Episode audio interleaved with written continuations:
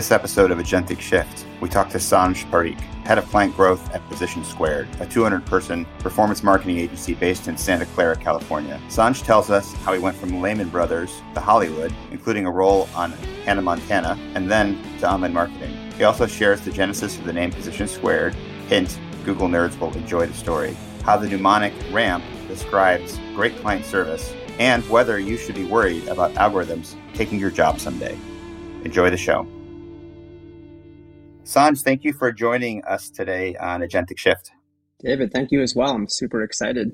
Yeah, this is awesome. Yeah, great. Excited to talk to you. Position Squared has been around for quite a while, if I'm not mistaken. So uh, I guess you're kind of an old timer like me. we're we're going on 17 years. so, oh wow, 17 years. It's been a long time. And in the pre-recording, I remember you were asking if it's position two or position squared, and it started off as position two because I guess back in the day, it was determined that the ROI on a Google ranking at position two was better than position one. so that was the initial name. And then over time, as we added a whole bunch of more services based on client needs, that little two got pushed up into a superscript, and now we call ourselves position squared. Oh, I thought maybe you just had such exponential growth as a company that you went from position two to position squared. That that, that along with it, that was a side benefit. I, I actually really like that story of how you started out as position two being the optimal position, which actually I think is not always the case, but is often the case still to this day. Right. Yeah. Not always, but yeah. But when you look at that marginal next conversion, and if that much gets a little more expensive, being at position one, then you know you want to hold back. So, but yeah, it all varies, and now it's probably all these different degrees. It's like oh, 1.5, 1.7, that type of thing. So, right. Right. Well, of course, there was also the, if you've been around for 17 years, you probably still remember the days of Overture where you would bid for a position and it would show you what the person above you and below you was bidding. So if you wanted to, you could play a game of chicken where the person in position one was paying $5 a click and you could bid $4.99 a click and the person in position three was spending three cents a click. So you paid four cents and the right. people in position one paid $5. right, right, right. So that's true visibility. yeah. I kind of miss that. That's maybe a conversation for another day. Yeah. so tell me about the founding of the company. 17 years. So you were actually, I see you qualify as an old timer, an early pioneer. So how did you start Position yeah, Squared? Absolutely. And, and by the way, it was founded by, um, I head up the client growth team. It was so, I haven't been at Position Squared for 17 years, but Rajiv is the founder, Rajiv Parikh and he founded the company 17 years ago. So he started off as electrical engineering undergrad, went to HBS for his uh, Harvard for his graduate program. But it was kind of interesting because most people went into consulting and investment banking, and he was always a tech guy. So he went off west I think he worked at uh, Sun and AltaVista. so when they first came that's out, old so, and I think that's what that really started his foundation and his love for coming into Position Square, where he really wanted to use his problem-solving technical skills and apply that to marketing, and really found that hey, digital marketing is a great space to do that. So that's where it started. The guys at MediaMath came up with this concept instead of Mad Men. They came up with Math Men. that's kind of what we do. Yeah, just that marriage of data science and creativity, putting that together always leads to something interesting and dynamic and ever changing. So it's a super exciting space to be in. How did you end up in this space? What's your backstory? I have a super different backstory. So my claim to fame is whatever city I ended up in and what they're most known for is what I end up doing. so I'll throw some back at you. So what's New York best known for? Well, I mean, I would say pizza and bagels, but for business, I would say financial services. Right. I worked at Lehman Brothers. I was an institutional trader there. So yeah, and the equities team. And then I moved to LA. And what are they best known for? Obviously, Hollywood. so switched gears entirely and became an actor and tried that out for a bunch of years. So, so that was super interesting. And then San Francisco is known for startups. So ended up in places like Position Squared. And prior to that, I was at a company called JustAnswer, where they connected people with professionals and actually grew to a significant size and really has, has done amazing work answering millions of people's questions. It was really cool. Cool business. I think I was employee number 20 there. We'll give a shout out to Andy, the founder, who has been an incredible supporter of Ukraine over the last couple of months. Absolutely. Yeah. His just undying support. It's amazing. My understanding is he's paying the folks out there, continuing the team. I think he actually went out there for spring break. He went out there and he actually crossed, he went into Ukraine and delivered supplies to Yep, absolutely. Pretty amazing. Yeah, and I think he worked with Starlink, and they raised over half a million dollars to help support Ukraine. So yeah, incredible shout out to him and the whole team. I mean, it's amazing work yeah, they do out there. Great guy, great guy, and great company. I have to ask. So, is there any major theatrical releases that you were in when you were in uh, Hollywood that we should be looking for you? No, no, not really. I mean, I ended up only getting one role, and it was on Hannah Montana Okay. it was like, Are you and Miley the episode was called Achy, Achy, Breaky, Jakey Part 2. Are you and Miley in regular correspondence? We were in a scene together, so there's that. So that part didn't go so far. I loved the classes. I loved, you know, living in other people's shoes. And then I ended up getting a lot of commercial work. So that really kept sustaining. Um, I think I was at, at an audition and it was some sort of business type of commercial. And so basically they had said that, you know, everybody comes in here, they look like an actor wearing a suit. You look like you belong in that suit. And it's probably from my business background, right? So I would just end up booking a lot of those types of gigs. But then I just kind of found that, wow, that's not really what I want to do long term. So decided to find the middle ground, which was marketing, where, where you can combine both creativity and business. That's interesting. So obviously the Lehman Brothers, the the quantitative analysis, that's obviously a direct fit with SEM, but what about the acting? I mean, do you find that is valuable to you in some capacity in your role today? Yeah, absolutely. Because ultimately, to me, the most important thing is empathizing with the target audience, the target audience of the client. So just thinking through, and that's what you do as an actor. As an actor, you live in other people's shoes, right? And then you, try to understand who they are, right, and carry the role. So in that sense, it's similar. Try to just understand, and there's when you're dealing with things like B2B, where it gets super complex. And what's the difference between a chief HR person versus somebody who's a recruiter? Just understanding all those differences, I think, is helpful.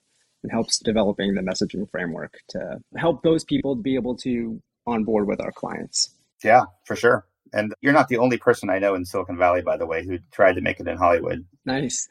Wait, who is that? uh, well, I've got a friend, my friend Brian. He founded a comparison shopping engine aggregator many years ago. But prior to that, he had a role in the movie First Daughter, where he, with um, Elizabeth Holmes. Elizabeth Holmes, no, who was the woman who was married to Tom Cruise? Oh, I mean, there's Nicole Kidman and, or and Katie Holmes. Katie Holmes, thank you.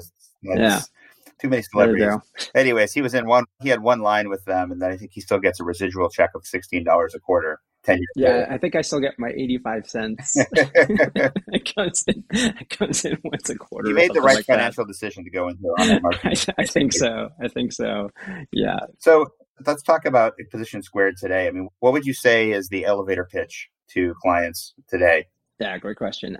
So we believe that innovators deserve to grow and that's really foundational to who we are. And we feel that we have the content slash organic, martech, and ad tech teams. We have a pretty sizable group of over 200 folks, along with a proprietary marketing platform that we've built out to really help these innovators manage the complexity that's involved and in marketing and help them scale. So, for example, like you know, last week I was at a conference that we actually sponsored, and it's just really cool meeting VCs and founders and meeting both groups is super interesting. And met this one example met a person who is doing this 3D body scan for massage therapy, and the idea is for them to really re-energize that whole segment. And where during COVID, a lot of people wouldn't show up, and it's a good outlet for like physical therapy departments, sports departments, hospitality, things like that. But him finding a gap in the market, it's just super exciting to be able to engage with these types of folks.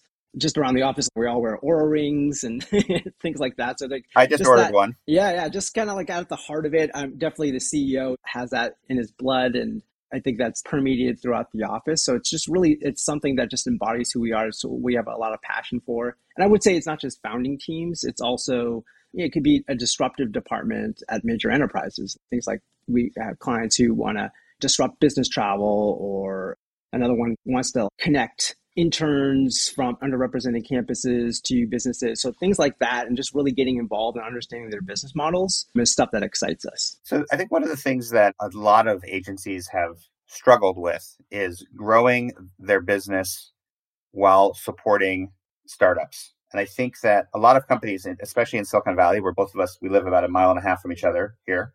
And it's very exciting to work with startups. It's very exciting to see those ideas come to fruition and to see a company go from five people in a garage to going public, etc. But from right. an agency growth perspective, I mean, I think the truism that I've always told people is smaller clients want to spend less money, want more of your time, and are less savvy. and so it, it can become challenging. And I'm just curious. I mean, you mentioned that you work with innovators, and you said it's not just innovators at startups; it can be innovator within a big company. But have you experienced that? Is it a challenge to work with these startups, or have you found a way to sort of make it more, I guess, less rocky would be the word? Yeah, it definitely can be, and I think there's a certain size. I think we would more likely deal with those folks who at least have Series A under them are typically ones that that's a bit more of our starting point, just to the challenges that you described. Ultimately, I would love to really figure out how we can truly help folks at the startup level. And at the same time, I think that's a problem. Other people who are interested in starting their own agencies and things like that, that's something that they should think about. Is that's a great growth area for them. I think through our marketing platform, I think that could be a good way to get some of these early stage startups to have a tool that helps them really see like, okay, here's my source to close target. Here are some insights that, that I can gather that I can do some things myself or that's just partially managed. So I think that could be a great way. But yeah, it's all those things that you reflect. And it's also hard once you have a client, it doesn't matter what the size is, you're just invested. And so it's hard not to invest a lot of time and energy into whatever size client that, that you have. So yeah, that can become a challenge for sure. I do think there's a growing number of tools and platforms that are out there that can help. And I think ours is one of them too. Yeah, I've always said that every client thinks they're the most important client and they deserve to think that way. And I think that it's kind of piggybacking on what you just said. If you decide to work with a client, once you've committed to that client, you have to be all in. So, in some respects, the best thing to do is to say no if a client is maybe you're kind of borderline, like, I don't know if I'm going to be, this is going to be profitable. I don't know if we're a good fit. It's better to just say no than it is to say yes and then be wishy washy once you work with them. You have to sort of be all in on every relationship. Yeah, yeah, absolutely. And there might be consultants and people that we know that we would love to refer them to. So that give them a path that helps them move along if it's something that we can't handle. Yeah, that makes sense. Makes sense. Yeah. Yeah. So, in your role of running client services, what are the biggest challenges that you feel like you come up against? Yeah, yeah, great question. So, we have a large team out of India that handles lots of delivery components. Part there was just the coordination. We have it nailed down now, but part of that was really that that you know, dealing with that, the workflows, the timings, and everything, and setting up the pure mentality that everybody from the India team is just as much of a strategist as we are here. And so we're really leveling that. I would say that was the initial probable challenge. And then kind of going forward, some of the stuff that I was talking about, getting everybody to embody that, hey, ultimately we're here for the client's target audience and that we're trying to help them, which ultimately helps the client. I think that's a piece of it. And then I developed what I call the RAMP framework. And so I'll just describe that a little more detail with client services. So basically for us, that's the R stands for relationships. So it's really maintaining responsiveness, high quality, developing senior relationships. We all know that CMOs and other folks tend to come and go. And so if we can set ourselves up as the place of record at that company, that really holds us over, that really holds us well. So really fostering and developing that. A stands for add-ons. So the way I like to think about that is just developing that organically. In other words, coming up with a gap analysis to help us understand that why isn't 100% of the target audience adopt using the client's solution?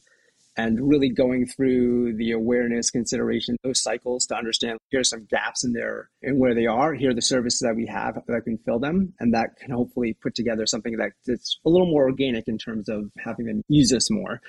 The M is for managing the P&L. So it's kind of like, as you a little bit described before. So making sure that the, hey, it's a relationship between us and the client having them understand what are the expectations, understanding what are their expectations, and making sure that's put together, and that there may be times where the conversations lead to something where you have to make certain decisions but i think ultimately it's just like it's forming like hey this is a partnership so it helps us we want to be profitable we want you to be profitable type of thing and then the P performance. So understanding both their short and long term KPIs and making sure that we adhere to them. So it's a challenging role because I think a lot of these are in some ways fulfilled by other folks. Like you can say that part of this is what a BD person would do, part of this is what a delivery person would do, right? So part of this is what a project manager would do. So the client services person has to sit on top of all of that, which is challenging. Absolutely. Yeah, I mean, uh, we used to talk about this concept of preventable attrition and non preventable attrition. I'm not coming up with the right pronoun for that, but the concept being that as an agency, you're going to lose clients. It's just the way of the world. And the question is, yeah. when you lose a client, is it something that you could have done something to avoid, or was it unavoidable? And so I love this concept of the three of the four, which is the relationships, the add ons, and the performance, are all related to retaining clients, really. I mean, right. on, on a relationship level, if a new CMO comes in and you don't bother to introduce yourself, and then the CMO says, I'm firing you, even though the relationship is great, I mean, that was an avoidable loss. So I think that's really smart. And then on the managing P&L, I think this is one of the hardest things that agencies struggle with, which is going back to a client and saying, Hey, we love you. We're not making any money on this relationship. And I've always said to clients, partnership means profit on both sides. And for me, a client who is unwilling to listen that argument that like, hey, I need to make a profit too, that's an example of someone who's treating us like a vendor and not like a partner. And then it goes back to your other objective, which is about retention. If someone treats you like a vendor, it doesn't matter what you can do. You can come up with the best add-on gap analysis and drive the best performance and then if someone else comes along and says, I'll do it for 20% cheaper. They're like, all right, see you later. Yeah, I, I think the clients who express that long view are willing to work with you. We're thankful that we have all of our clients are that way. So I'm excited about that. But yeah, those who aren't, yeah, they tend to we, drop off one way or the other over time. Yeah. yeah. I, and an idea that I had that I never implemented was create a, call it a relationship contract with clients. So obviously we all have client contracts. This is how much you pay us. This is what happens when you don't pay us, etc. But I wanted to create a relationship contract, which was basically to go to a client and say, listen, we want a true partnership. So number one, you need to treat us like we have to have a seat at the table. So whatever data your internal team has, we need to have access to it. We want to have at least a, one conversation a quarter with your CMO. We want to be, et cetera, et cetera. So you go through and you sort of ask people, the client, are you willing to sign up for a relationship contract? Because if they're not, if they're like, no, I don't care about any of that, you're never going to talk to the CMO, I'm not sharing my data, just do what you're told, then that's a sign that the relationship's not going to last. Right. Yeah, I think that's a fantastic idea. And I would add that too, it comes from both ends too. So there's an onus on us to be able to really understand the client's business. So I'll say things like Have you linked in with the point of contacts? Have you tried to link in with the senior ones? Or do you follow the company? So there's a lot of news that, that comes out and that might drop, that might bring about some new ideas. So things like that, and just understanding, empathizing what they're going through, right? That's the other part of the relationship, right? it's the two sides it's so rewarding because you just ultimately get put into more strategic discussions where you know, you're sitting around with a bunch of their execs and it's just a rewarding feeling. So i think it's it ends up being great on both sides. Yeah i 100% agree. I mean i i know for me when i started my agency i just thought performance was the only thing that mattered. And so i could care less about building relationships or understanding what's happening in the news about the client and that worked for some clients, but for a lot of clients, ultimately it just was a short sighted strategy. I mean, you can drive great results, but at some point, someone comes along with strategy in addition to great results, they're going to win. Totally. And we've had clients where we've lost and we've had great performance. and it probably was a result of not doing enough to build up the relationship. Or it's like you said, there are some that are completely out of your control. I mean, honestly, when a CMO comes in and they've worked with an agency for 20 years and they're comfortable with that, okay, there's a logic there, and again, it's understanding that, but at least at least knowing like, okay, we did everything we possibly could do under our control. That's another thing that we try to key on is that what are the activity based things that you as a team member can control that will drive the way we structure things is just what's the stuff that's in your control so that's why for example the add-on is not trying to sell something it's like hey just create the gap analysis just do that that frame of mind will make you more strategic rather than trying to say that, okay, did you close this or whatever? So we're not about that. So it's a little bit of the differentiating yeah. that I think has worked out well for us. Yeah, there's no downside to recommending improvements to a client, whether or not that drives direct revenue or not. It's still building relationships. And actually, I was going to say you sparked a, something in me where I one of the things I used to say is a great relationship and bad results is better than a bad relationship and great results. So the truth of the matter is that performance, if you don't get along with the client, you can have the best performance in the world, you're still going to lose that client. But ironically, you could actually have mediocre performance and have yeah. an amazing relationship and you're probably going to keep that client longer. That, or, that may not be right in the world, but that's I think a reality. Or what happens is there's so much movement; they're also moving around, right? This ecosystem is pretty small if you think about it, and so some of our best clients are the ones where the POC has you know decided to move on to another place, and then they take us along. Or they'll refer us to another department, or things like that. So, like as that web grows, that's really ultimately I always talk about the story. Maybe this goes back to a little bit to the acting stuff. what's, what's, the conflict? What's, what's, the conflict? What's, what's, Act Two resolution? yeah, exactly, exactly. Yeah, what's, my motivation? Conflict resolution. yeah. Exactly. Well, I mean, what, yeah, those challenges and overcoming them, absolutely. And just forget about the revenues in a way. What's that cool story that we'll have that where the client is like, yeah, I got the next round of funding or I got an exit, and they they really sincerely feel that we were contributors in that. And we get something that reflects that that cool story that cool feeling that, that you'll get. That's ultimately what we want to drive. Those are the things that everybody remembers and it just keeps kind of growing and fostering from there. That's great. Yeah i'll share one story related to that. I actually had a vendor that i worked with who helped me on some search engine optimization before i started my agency even small vendor small company but i just always tried to treat everyone with respect and try to sort of take the zappos approach of just like be nice to everyone. Don't sort of just kiss up and kick down, as they say. I just kept in touch with him, tried to help him out where I could. And one day after I started the agency, he texted me and he said, Hey, David, I have a new job. I may need your help. And I was like, Okay, sure. What is it?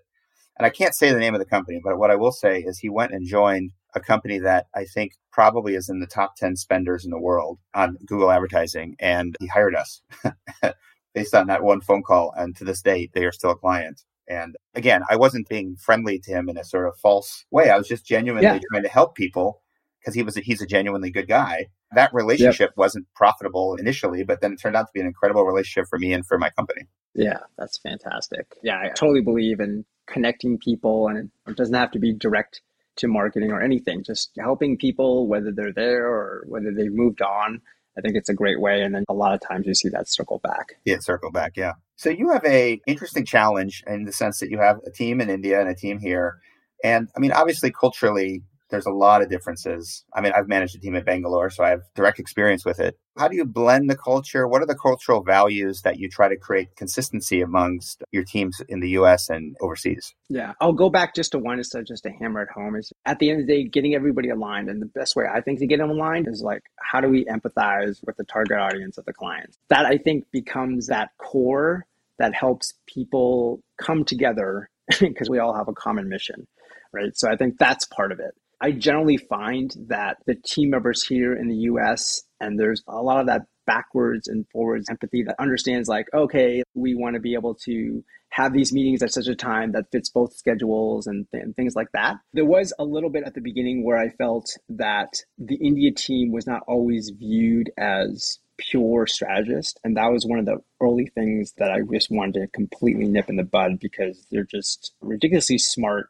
capable. Some of the culture differences sometimes they're a little bit quiet, which I think is taken the wrong way. And once you understand that, there's so much value that can be brought on by both sides.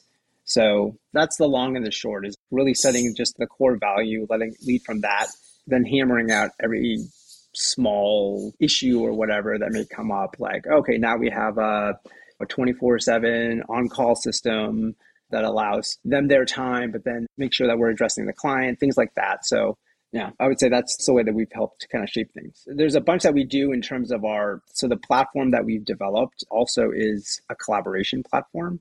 So it has both where client can create briefs, they can collaborate and you can do approvals on the fly and things like that. And then there's a dashboarding solution to it, which is called Calibrate. So within that collaboration, so now you have full visibility and transparency. So you can see where your projects are. I think that has really helped us in putting together all the workflows and stuff. So all of that has really helped us to really bridge anything you know between the U.S. and India. So your team doesn't have to be in Slack all day; they're in your version of Slack. yeah, it integrates with Slack, and we certainly we certainly use Slack as well. but it's a combination of both. So when it's very project related, then we'll use the platform. Got it. Okay. I guess the last question I want to ask you is if you look back on your career in client services and even looking back at the history of the agency, what advice would you give to someone who's either would be starting in your role tomorrow, the new leader of client service, or who was thinking about starting an agency? What's the lesson or two that you'd impart upon them? One I would say is definitely start this notion that what's going to happen to agencies in the future. I think there's always going to be a gap. I think there's always this thing where oh, the algorithms are going to take over, whatever. But honestly, if the algorithms take over everything, then how do you get advantage in the market? So I think there's always a gap. There's like, you know, just like we talked about earlier, that, okay, how do you address startups? That would be a great problem. Very early stage startups. That would be a great problem to solve. So I think there's always a space in the market. I would say that transparency is a huge thing I would impart to anybody who wants to start, making sure that you're fully transparent with the client at, at the outset don't be afraid of and there's plenty of stories I've seen where when you disclose exactly what happened, the client's going to understand and they actually appreciate that more and they trust you a lot more. This is a super fragmented field. And so one of the keys is establishing trust.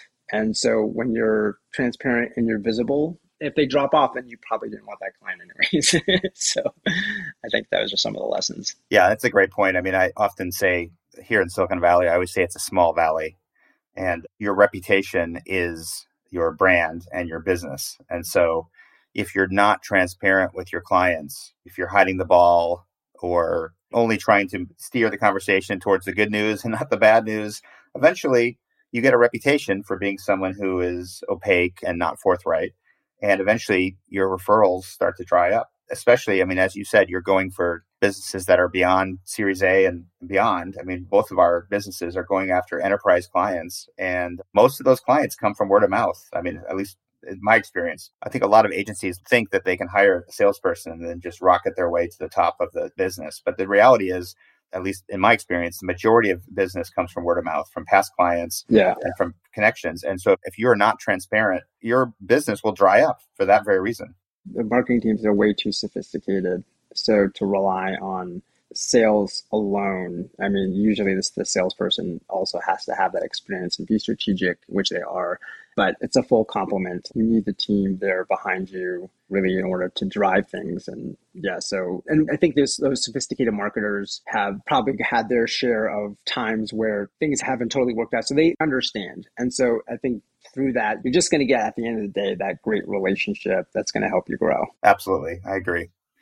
Well, this has been great. I mean, I think everyone who's listening to this will, of course, have to go back and watch Miley Cyrus and Hannah Montana and find out where your big breakthrough role is. Yeah, if that's the one takeaway from this yeah. from this conversation. I mean, Go check out my IMDb. frankly, I mean, being connected to Miley Cyrus, you get some street cred with some people for that. So that's, that's impressive. But no, thank you for the conversation, Sanj. Really enjoyed talking to you. Congrats on the success of Position Squared. And yeah, we'll maybe have you on at a later date and get an update. Absolutely. Thanks so much. And thanks for doing this. I think this is a great outlet for people both who want to start agencies, who want to grow agencies, and marketers in general. So I think it's a great thing you're doing. Well, thank you. I appreciate that. A new episode of Agentic Shift drops every Wednesday. Subscribe on your favorite podcast platform or visit agenticshift.com to see the latest episode.